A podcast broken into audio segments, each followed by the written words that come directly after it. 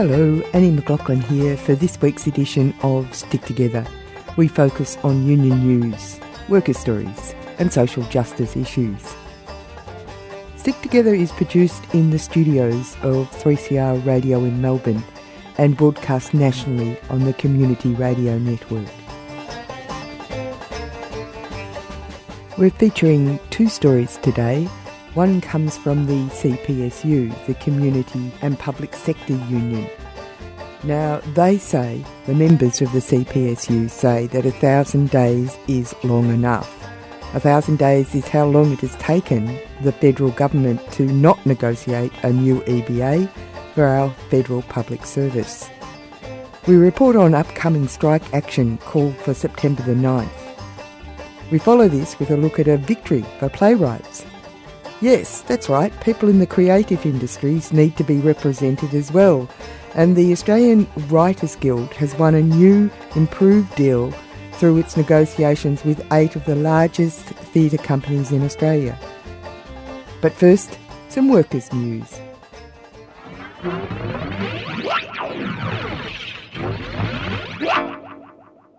In a major victory after 11 weeks picketing the CUB site in Abbotsford, Melbourne, the labour hire company providing fill in workers from interstate has cut ties with the brewing giant. The dispute began after the entire maintenance crew was sacked and asked to reapply for their jobs at 65% of the previous wages. It is seen as a line in the sand issue for all Australian workers as the trend across industries for multinationals and franchises to expect workers to take massive cuts in pay and conditions to retain their jobs. Programmed Maintenance, the labour hire company in question, reportedly told the stock exchange on August the 29th it was terminating labour hire agreements with CUB due to concerns for employees' well-being and ability to get normal, safe, and secure access to the site. ETU Secretary Troy Gray says the real question for CUB is when is common sense going to prevail? Workplace injuries and deaths are on the rise amongst migrants and visa holders, says a report from Safe Work Australia. Safe Work Australia concludes that visa holders, refugees, and permanent migrants are largely hired in low end jobs such as farm labour or meat processing and are suffering deadly workplace injuries at higher rates than other employees. Factors that increase their exposure to harm include poor language skills, being vulnerable to exploitation, and valuing job security over health and safety. Safe Work New South Wales said that there had been 70 workers' compensation claims involving 457 visa workers in three years, costing $1.46 million. If you thought the 7 Eleven scandal was over, you would be wrong. The Fair Work Ombudsman has launched a fresh investigation into the convenience store chain 7 Eleven after new evidence emerged franchises were still exploiting workers.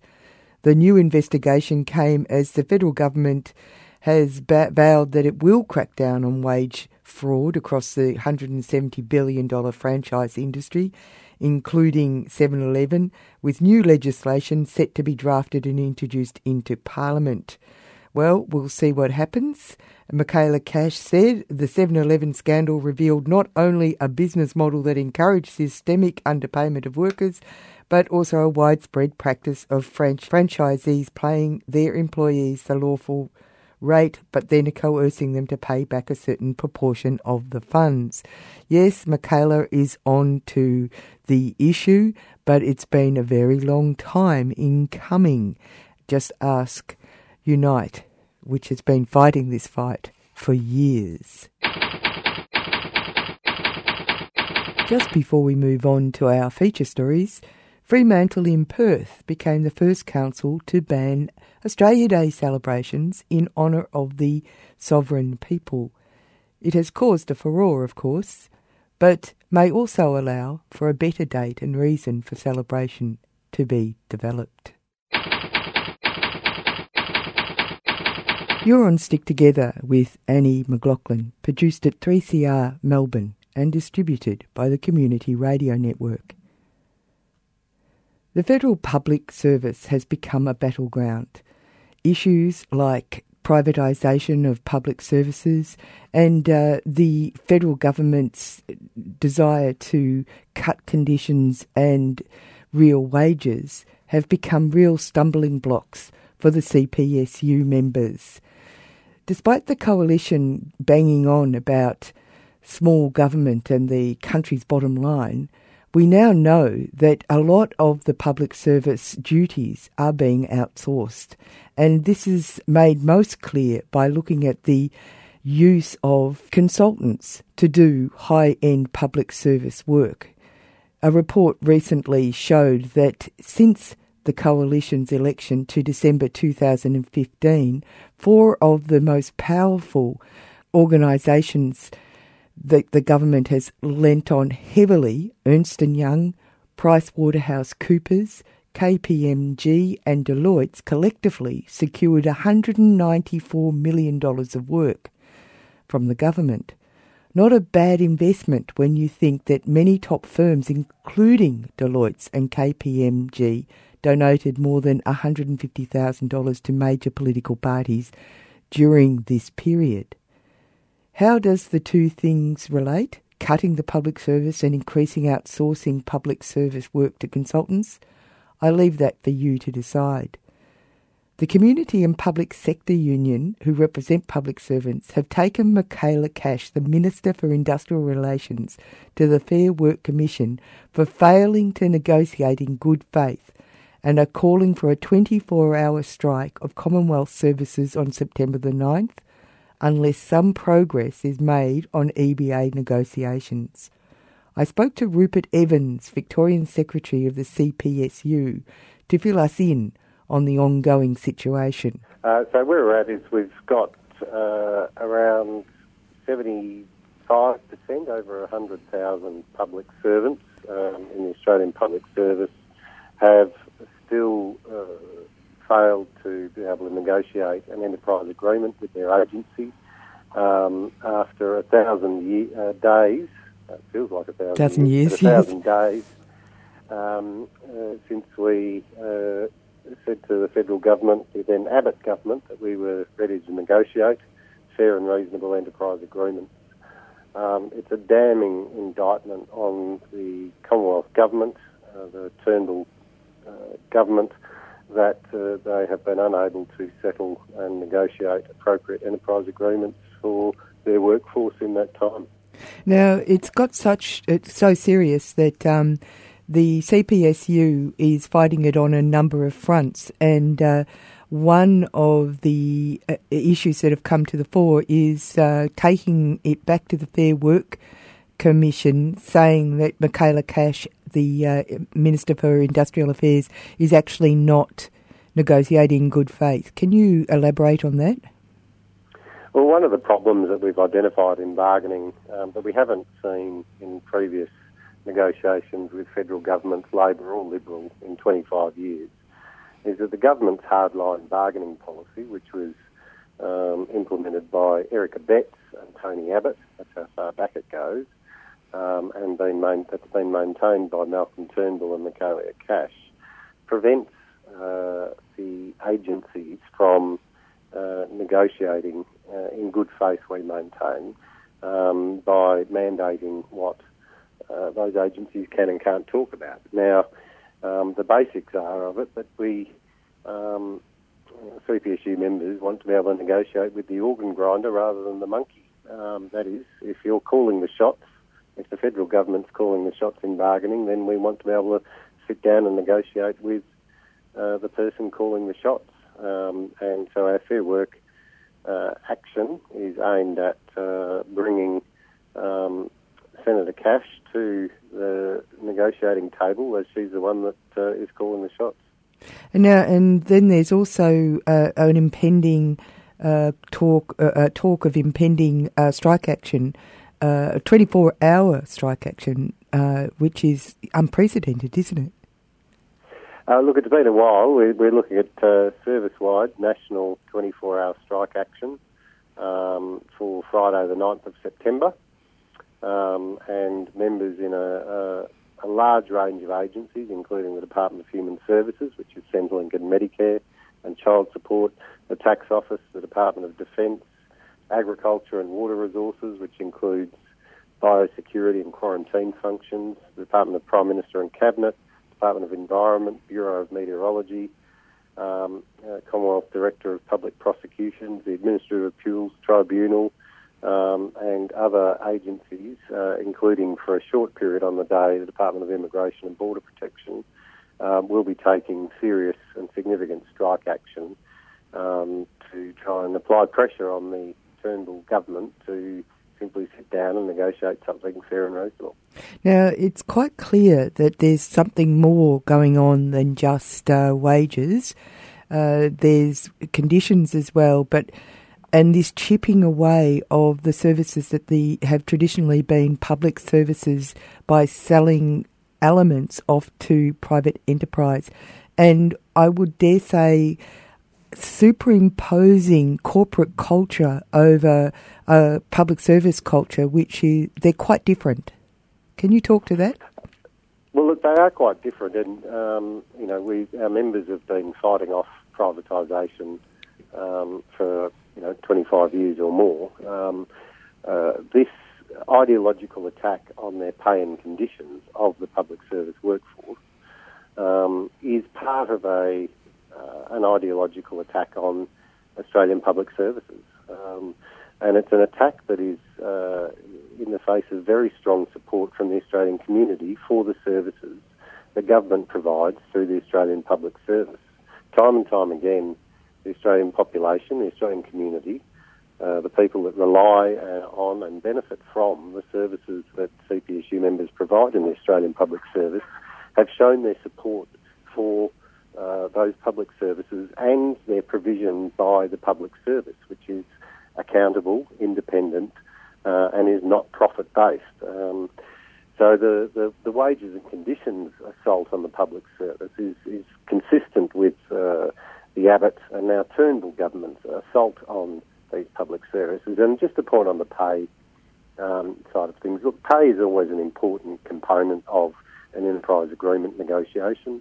Um, you know, pe- people's costs go up uh, uh, independent of the work they do, um, and it'll always be a feature of enterprise agreement negotiations. But it hasn't been the main issue uh, and the main battlefront and these enterprise agreement negotiations. What members in the Australian Public Service have been fighting for um, for three years now is to simply retain their conditions of employment that they have now. The rights uh, to leave, family friendly working conditions, um, input into where and when they work, um, and also simply to hold on to uh, elements of their pay packets that have been under attack for you know, nearly three years now from this federal government. So, um, and that's aside from workplace rights like the right to be consulted over when and where you work, um, and uh, any significant workplace change like the rounds of redundancies that have been sweeping through the public service and subsequent job loss. So uh, it's a full-on assault um, that members have been resisting for over three years now, and the price they've paid for that is an effective wage freeze um, which is, as many listeners would know, a real wage cut every time wages stagnate. And just to finish off, um, in a lot of other areas, like in uh, on the waterfront and something and places like that, uh, in coal industry and uh, probably considered to be more blue collar workforces, that they're uh, being asked to take a two, um, up to a two third cut in wages which, as well as a whole range of other conditions uh, and casualisation. But what's happening to you is also like a, a line in the sand, isn't it? Uh, sort of an attack on the whole uh, Australian culture of work. Look, the, the casualisation and the insecurity in employment has been growing um, in this country uh, for many, many years now. Um, we do see in uh, private industry, um, and the examples you've referenced, uh, workforces and employers who are willing to engage to deal with the challenges that they face. Um, you know, you can take uh, the Qantas example uh, as well, where work, workers took a wage freeze. The company's gone back into profitability um, and is now reportedly paying bonuses to staff as a means of saying, "Yep, you, we work together, and now things are better." Um, there is just no, uh, with this government under Eric Abetz and Michaelia Cash's hardline uh, ideological assault on workers' pay and conditions. There is no ability um, for workers to negotiate uh, something reasonable at this point in time, which is why we're continuing to campaign on a number of fronts, including large scale industrial action, um, to get to the point where we can simply negotiate something that is fair and reasonable. And that's all that members want. You're listening to Stick Together workers' stories and union news.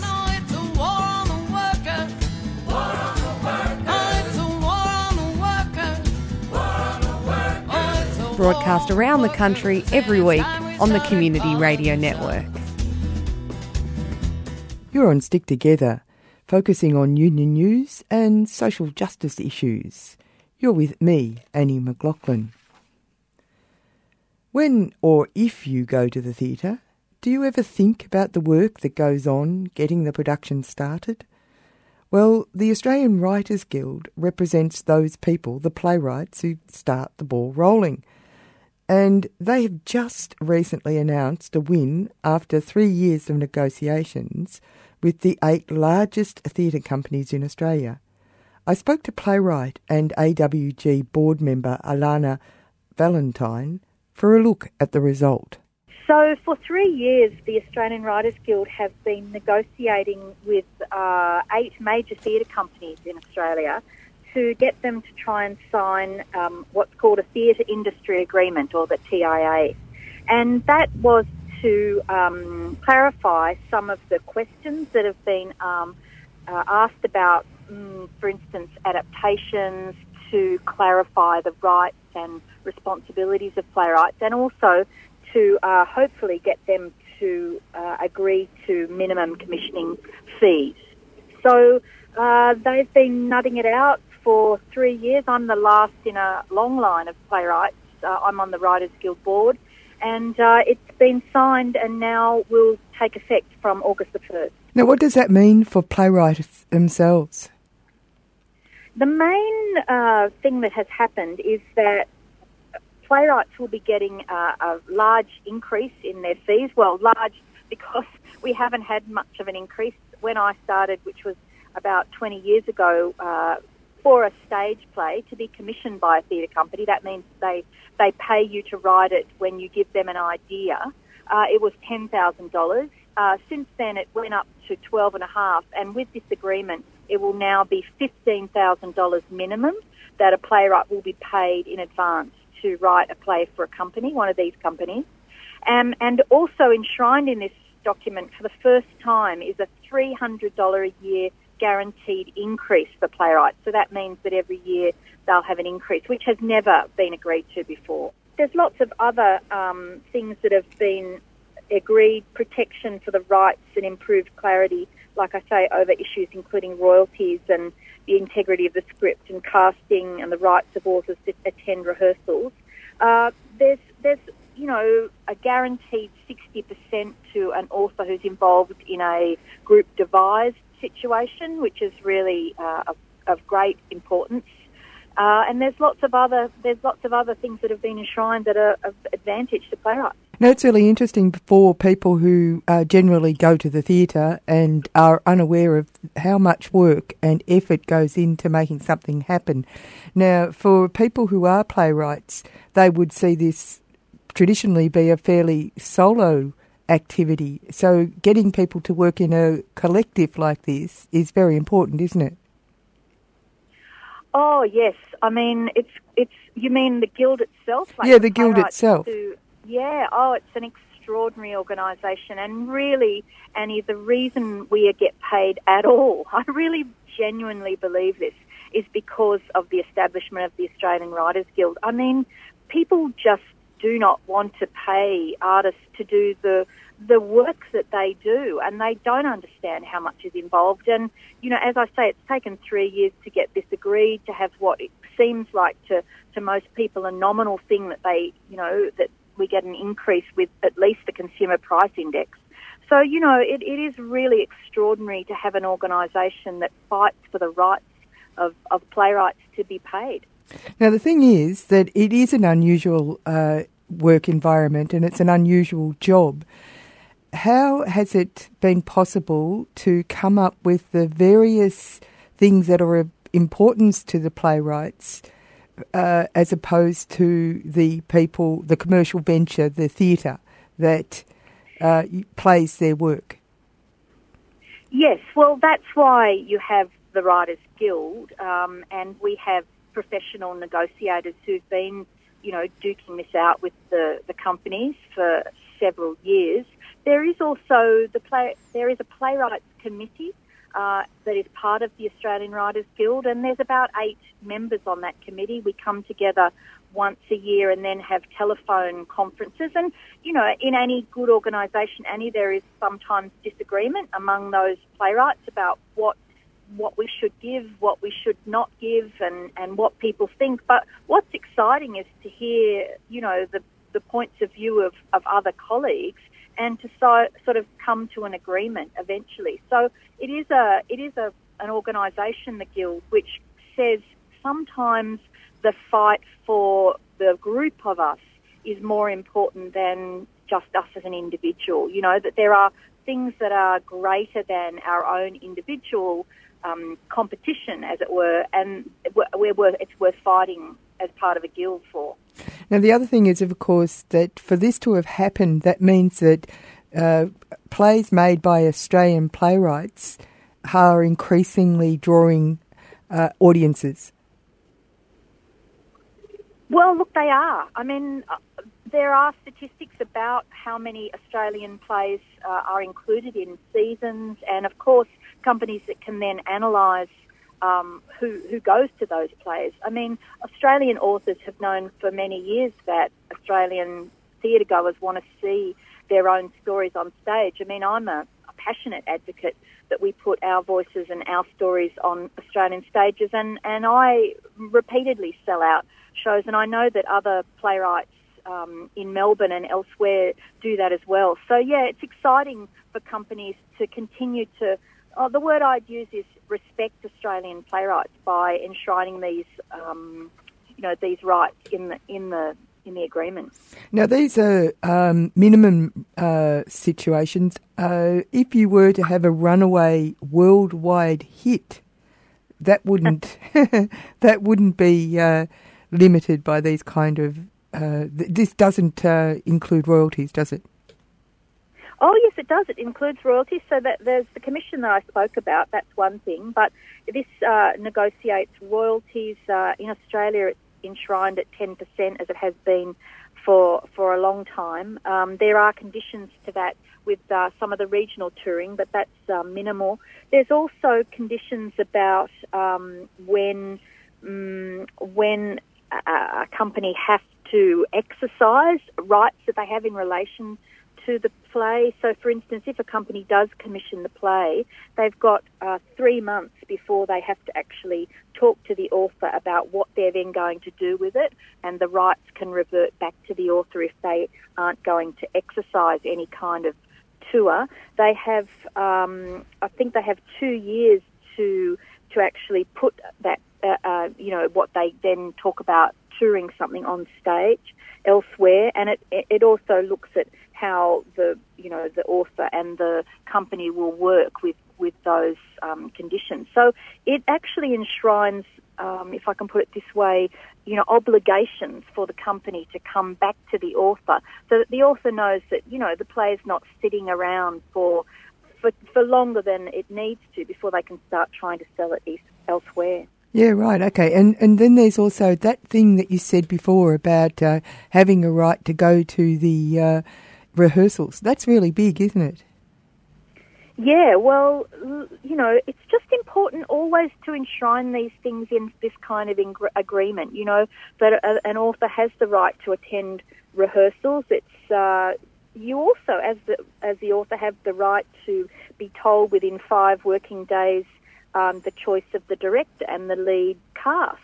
So you know, there's a there's a clause there that says you don't unreasonably withhold your permission, but just really great to enshrine that you know you can't just take the play and run with it. That you actually do have to, you know, consult with the author. That they get to come into the rehearsals. They're not allowed to interfere with the duties of the director. The, it says, but they they are allowed to make um, suggestions uh, in regard to the performance of the play to the director. So, you know, that's actually in one of the clauses. There's also a fantastic clause that says that the producers should use their best endeavours to make sure that all the authors they work with are members of the guild. So it means that, you know, we're fighting for things that our members, um, ha- we're getting rights that our members have fought for. So that's also, I think that's a great clause as well. Thanks very much for giving me time. Oh, thanks, Annie. I'm really excited that you're you're so interested in the work of, of unions and collective bargaining. I mean, I still believe it's the best way forward for any kind of industrial action. That's it for this episode of Stick Together. Thanks to you for listening. Thanks to Rupert Evans from the CPSU and Alana Valentine from the Australian Writers Guild for talking to us today. Stick Together is produced at 3CR Studios in Melbourne and broadcast nationally on the Community Radio Network. The podcast is available at 3cr.org.au and you can contact the producers of the show at sticktogether3cr at gmail.com or by calling 03 9419 8377. Before I go, I'd like to offer an invitation for any of my fellow broadcasters across Australia from the Community Radio Network who might be interested in contributing dories. There's a small fund to support this initiative, so Think it through and get in contact on that email address sticktogether3cr at gmail.com. This is Annie McLaughlin signing off. Catch you next time.